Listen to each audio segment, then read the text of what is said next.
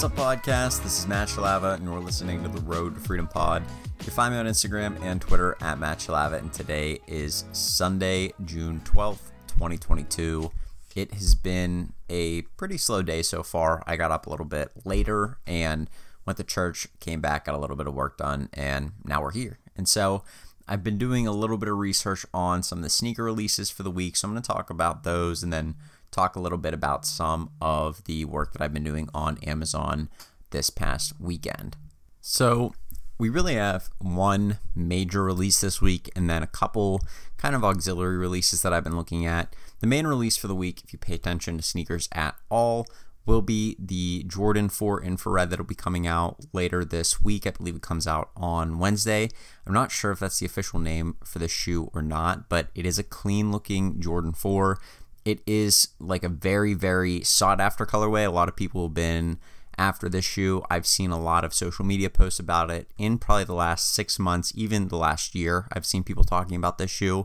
And in my opinion, it's going to do really well. And, and part of that is because it's just a clean colorway. And part of that is because it does have those concepts or, or those colors of like a bread kind of colorway. It, it has gray on it, so it doesn't classify maybe as like a traditional colorway that would be bread, but it does have like black and red, and it's a darker shoe with red on it. So it has kind of tones and hints of, of just your traditional bread colorway on a shoe. Now, that being said, prices are down and, and they're not looking that great. I'm looking at prices right now on StockX. They're decent for bigger sizes. You're looking at size 10 through size maybe 13. You're probably looking to get somewhere around 270 to 290 dollars depending on the size and depending on who's buying them. Retail's 200 bucks, so it's up a little bit. I believe they used to be 190 for Jordan 4s. So Nike has added on some additional costs for some of their shoes. I think fours are up to 200 bucks, so it's going to be a little bit less profit there. But again, if these hold and they stay around 270, 280, which only time will tell, and we'll have to kind of revisit this back in uh, on Wednesday and see if the prices are actually the same or not. But if they hold around 270, 280, that's a pretty profitable shoe. And honestly, this is one of the bigger releases that I've been looking forward to all year from a Jordan or Nike standpoint because people want this shoe. It's a clean shoe, it's a good looking shoe.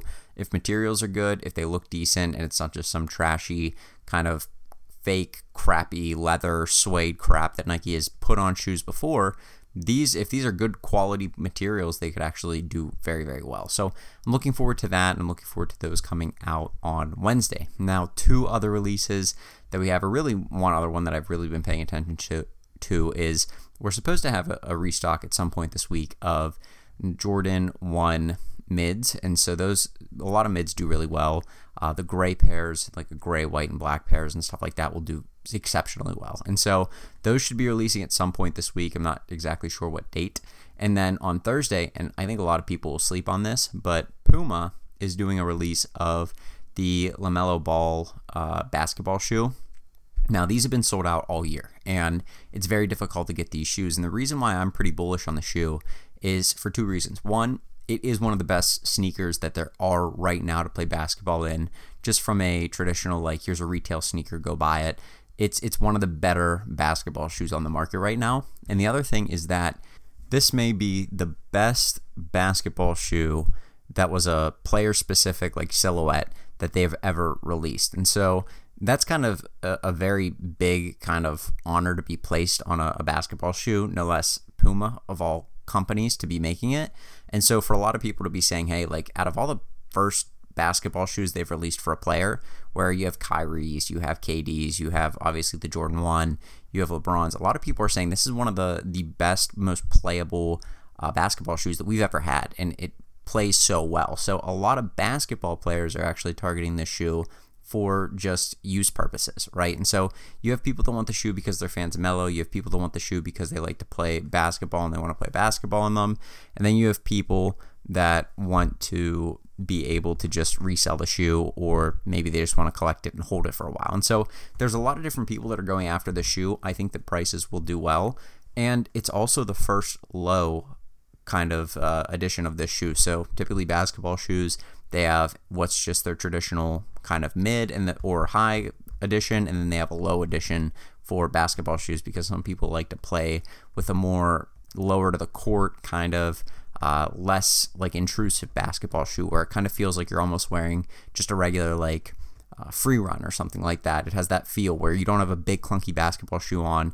It's it's a lower shoe. It fits your foot a lot slimmer. They're usually a little bit lighter. Some people like that feel. It doesn't maybe hold your ankle as well. A lot of them typically do, but some people like the bigger shoes because they're higher and they give them more ankle support. Some people like the lower shoes because you still get the ankle support, but you also have less weight and less shoe to kind of worry about maneuvering in. And so these I think will do pretty well. I'm excited about them.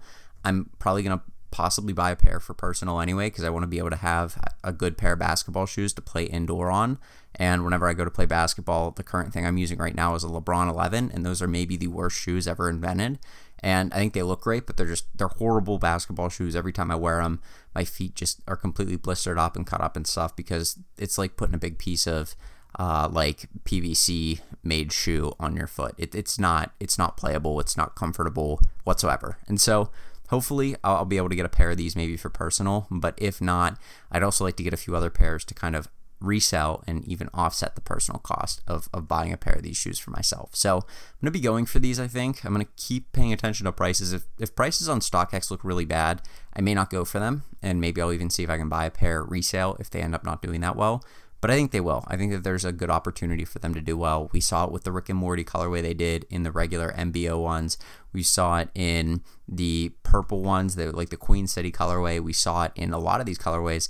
I think every colorway they've released of the regular edition of the Melo MB 0.01 I'm pretty sure that every one of them selling really well. And it's not just like selling like, hey, you can make a little bit of money. It's like, hey, this is $120, $125 basketball shoe, and it's reselling right around the $200 mark at the minimum. And so there's definitely a lot of money to be made on that. I'm going to go for very easy to sell sizes, which would be like your 10, 10 and a half, 11, maybe even a 12, because most people would fit into those size shoes. You have a lot more demand. And if it really is a lot of basketball players buying this up to play in, then you're going to want to be able to sell to the majority of the basketball players who have uh, smaller feet. And so that that would be kind of where I'm at right now. They don't have smaller feet, but they have, you know, regular size feet. The average American male has like size 10, 10 and a half foot. So that's why you see a lot of those manufactured. A lot of those shoes have more stock whenever Nike's releasing uh, because there's just a higher amount of people to buy that shoe. So I'm going to be going after those, I think. I'm going to keep my eyes kind of on it. I have a bot that runs Puma, so maybe I'll get a couple pairs and then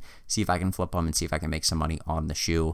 Overall, the colorway, it's called the UFO. It's a completely like it's such a good looking shoe. Almost could be called something like an Arctic looking colorway. Just the the colors on it are very clean, very wearable. It would look good if you just wore it out. I, I wouldn't probably wear it out, but if you did want to wear it just to like go shopping or go to dinner or something, it probably wouldn't look that bad. And so it's it's a clean looking shoe compared to maybe like the Galaxy colorway that they did a few I think a few weeks ago, maybe even a month ago at this point, where that thing just looked crazy. But this shoe, I think overall will be a very good looking shoe. I think a lot of people want to play in it. I think a lot of people have been hoping for a low model of this sneaker. So I'm going to be targeting this this week and seeing if maybe it's flippable. So those are the sneaker releases for the week. Other than that, maybe some stuff will pop up here and there. I imagine Nike may restock a couple pairs of maybe dunks. I was seeing some people talk about that. A lot of things that Nike's been doing is really trying to restock around like special days and things like that. So there's talks that maybe they'll do some stuff for Father's Day. Maybe they'll do like some restocks of dunks to try and get people to be able to give shoes to their parents and stuff like that and to their dads specifically for Father's Day. We'll see. We'll kind of see how things play out, but that's what I'm looking at for the week ahead. Now, other than that, I've been doing a lot of Amazon sourcing. I've had kind of a little bit of a breakthrough. I've been using Keepa, some of the tools that they offer on there. And the one thing that I think a lot of people sleep on is the Keepa product finder. And so, what you can do with the product finder is if you have a brand that sells really well, or you have a certain category of products that sell and you, you like to sell in that category, let's take uh, tools, for example, because that's just that's a simple category. If you like to sell tools, you can go and you can go into the Keepa Product Finder, and it is basically a large filtration system for all of the ASINs that Keepa monitors. And so, what I'm doing in there is I'm going into there. I'm filtering out by category. I'm filtering out by my average sell price. So items, maybe I like to sell items that are around 20 to 30 bucks. So I'll filter anything larger than $20, maybe cut it off at $30 if I really want to get really specific. But I'll at least filter anything out less than $20 and I'll filter in only the category that I want to sell in. So in this case, we'll say tools. And then I'll go and set the buy box. I'll, I'll set Amazon not on the listing because I'm looking for things that Amazon's not going to be competing with me against. Because when you're trying to compete with Amazon, they usually give themselves the buy box. They get things at a lot better price, so they can kind of price things out a lot lower than you and kind of basically make you wait out or sell out of your stuff really low. And so that's something I try and avoid is trying to sell against Amazon. And then I filter out other stuff like digital products and all that kind of stuff because I don't want to have to sell against. Uh, you can't. I just don't sell this digital products on Amazon. And so what you end up with is a list of SKUs that you can sell in, and you can do different things. You can filter by brand. You can filter by like what I like to do. I'll go and filter by either different uh, sellers that are out there that maybe sell similar to me that I found, or filter by different brands. And you can type in like keywords that you want to search by, and then it'll pull in all titles that have all listings that have the keywords that you typed in in their title. And now you can go through and say, hey, you know, maybe I like to sell. Uh, what's a tool brand that, that people sell? Milwaukee, right? If you got ungated in Milwaukee, you could say, hey, I like to sell Milwaukee screwdrivers. And you just type in Milwaukee screwdriver, and anything that pops up that has Milwaukee screwdriver in the name would be a listing. And now you set your parameters here. Let's do it over $20. Let's say Amazon's not selling on it. You start to filter it down to maybe you get a list of 100 or 200 products, or maybe it's even less than that. You can start to look and say, hey, based on the Keepa chart now, are these profitable or not? Are these going to be something that I can sell? Let's go see if I can find it. And I know a good source for Milwaukee tools. Maybe you source all your Milwaukee tools at like Home Depot or Lowe's, or maybe you have a wholesaler. Well, then you go look and say, hey, are they selling this at a cheaper price than I can get it on Amazon? And if so, is it profitable to be selling it on Amazon as a another sale? And so that's kind of how I've been working my way through it. It's been a lot more beneficial to me to look that way. A lot of people do go in store, they do sourcing in store. I'll go in store, I'll take some photos, and then I'll come home and I'll, I'll evaluate the photos of the shelves at home because I have a lot more tools to work with on my computer. My computer is a lot faster than my phone. It has a better battery life because it's just always plugged into the wall. And I have a lot more at my disposal with Keepa and Asin Zen. A, that's Asin Zen, like Asin, A S I N, and then Zen, Z E N. And so using those tools, it's been something that's been beneficial to me to be able to use on my computer because they have mobile tools, but you don't have the screen space on a mobile phone that you have on a computer. And my monitor at home is a 50 inch TV that I, I bought on like Black Friday for like 100 bucks. And so I have that set up. And so like I can put a bunch of different screens on it at one time and I can see all the data all in one very easy to evaluate screen. On my phone, I can't do that in store. And so you take the photos in store of the shelves. You may look a little bit weird. Bring them home, load them on the computer, and evaluate based on that. You can do that. You can go and look up the, the different products. You can look up the different brands and all that kind of stuff on Amazon. But the reverse is also true, right? You can go to Keepa, you can look up different products that are selling well already, and then you can say, hey, can I find this at a Walmart, a Target, a, a, a Lowe's, a Home Depot, all these different stores. And if you can, you can make money on it, well, then you can start to sell that. And the hope is that it's a replenishable product that based on the Keepa graph, you can say, hey, this sells every month 10, 15, 20, 100 times a month. And there's a lot of other sellers on it, but hey, if I, I price competitively and I can still make money at that price, I'll probably be able to win the buy box some of the time and be able to sell. And so that's what I'm going to be doing. And that's what I was doing this past weekend. I'll, I'll, tell you what, it was a lot more interesting to me. And I was able to find way better products doing that. You can filter out by seller rank. That's nice to do. You can filter out by, you can even sort, right? Once it gives you all the data, you can then sort it by the best seller rank. And so that's what I like to do and see what those best selling products are and then maybe work your way down. I'd also encourage you not to get too discouraged by bestseller rank if it's high. There's plenty of reasons for that that aren't just that the product doesn't sell. And I don't think a lot of people that teach about Amazon talk about that. But it could it could have a high rank for a lot of reasons, right? It could have sold very well previously, and now it's hard to find it at a lot of stores, and maybe a lot of stores stopped carrying it for some reason. You may have a local store, or you may have a source that you can find it at and, get a pretty a pretty decent price. And so it may have a high rank, but it may sell every time it's in stock on Amazon. So that's why it's it's good to look at the entire Keepa chart sometimes if the item doesn't have a sales rank. The other reason it could have a high rank is is maybe you're looking at it and for some reason the Amazon chart just doesn't track the rank on that product. That's another thing that happens sometimes. And sometimes there's just weird things that happen with Keepa. And so what I'm really looking for is to see if the sellers are going up and down and, and just to see if the product seems to be going in and out of stock, if there's no rank and all that kind of good stuff. And if it looks like the product's going out of stock or it looks like the sellers are going up and then down and then up and then down, typically they're not all sending in their product and then calling it back. They're typically sending it in, it's selling through, and that's kind of how the product is then going out of stock. And so those are stuff I'll look for if it doesn't have a sales rank or the sales rank's really high because there are still a lot of products. And again, you can even look at the reviews. If, if the reviews continue to go up on a product, that means it's being purchased. And typically from what i've heard reviews are every maybe 50 to 100 purchases or reviews made so if there's reviews that keep climbing and climbing and climbing you're not seeing a sales rank on a product you can pretty much infer that people are buying it because they're they're still leaving reviews. And who would go to a product that they're not buying and leave a review, or who would go and leave? I mean, a lot of reviews on products, right? If they're really climbing up and there's no sales rank or the sales rank seems high, it's good to maybe look at that that review process and say, hey, are they still getting a lot of reviews on this? Maybe the sales rank's a little bit wonky. Maybe it's not being reported accurately by Amazon. Maybe Keepa's not tracking it properly because all in all, this is just a data collection site. That's all Keepa is doing. And so Keepa doesn't have some magical power.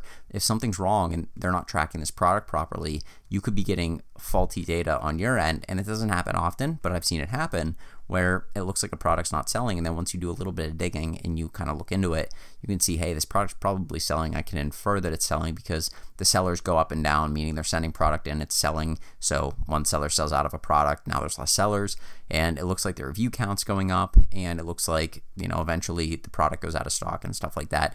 Different indicators like that can indicate that a product is selling, even if it doesn't have the sales rank you would be looking for. And even if it doesn't have a, a low sales rank and it's higher, maybe 100, 200, 300,000, you may think, hey, that's, that's not a good sales rank again, we're looking for products, at least I'm looking for products that are able to be resold consistently and maybe not a ton of times every month, right? But maybe if I can sell it five or six times, they may have a, a 200, 300,000 sales rank in some categories, and that's fine because at least I can sell it a few times a month and make some revenue. And if it's decent revenue, right? If I make it five bucks an item, then hey, it may be worth it to get that and make 15 bucks an, an item there, or 15 bucks, I guess, a month on that item. You start to build up a list of those items that make you $15 a month.